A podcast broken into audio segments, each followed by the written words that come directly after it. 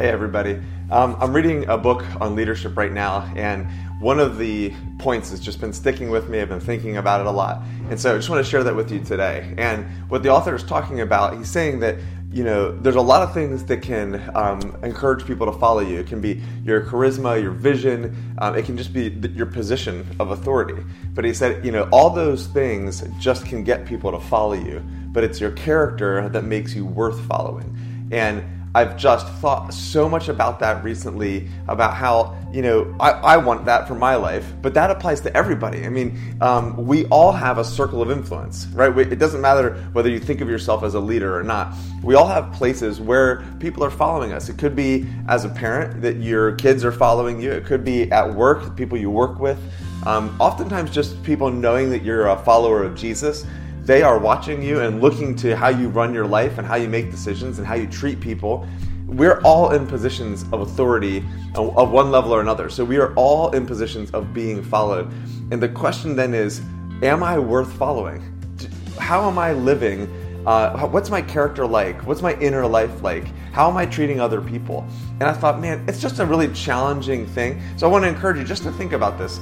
Um, Paul writes in 1 Corinthians 11 1, he says, uh, to follow his example. He says, Follow my example as I followed the example of Christ. And I just think that's a perfect picture for the how we live in the circle of influence that we have. As we follow Jesus and try to become more like him and treat people like he would treat them, that makes us worth following. So then as people look at us, they're really looking at a representation of Jesus. And so what's what's your character like? Like take some time today to think about that challenge am I worth following right now? How I treat people, how I talk, the decisions I make, uh, my inner life. What am I doing? And then, and then, depending wherever your answer, or I guess it doesn't depend where your answer is. You can always grow more. So then, what am I doing to strengthen that character? Are there things in my life that nobody knows about? You know that I should be opening up and talking about uh, to trusted people. Are there are there areas of struggle in my life? Am I you know, am I focused on some of the wrong things or some of the wrong goals? Am I chasing after things that aren't really eternal or have a, a perspective of God's kingdom? And so there's just a lot to think about there. And I just want to throw that out.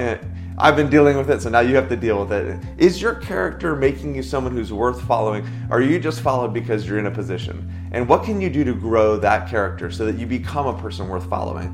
How can, can we say with Paul to follow my example as I followed the example of Christ? Um, I'm hoping the snow holds off this week. It's not looking good again, but I'm hoping the snow holds off so that we can get to our second topic, which is talking about is it faith or science or faith and science? Hope to see you this weekend.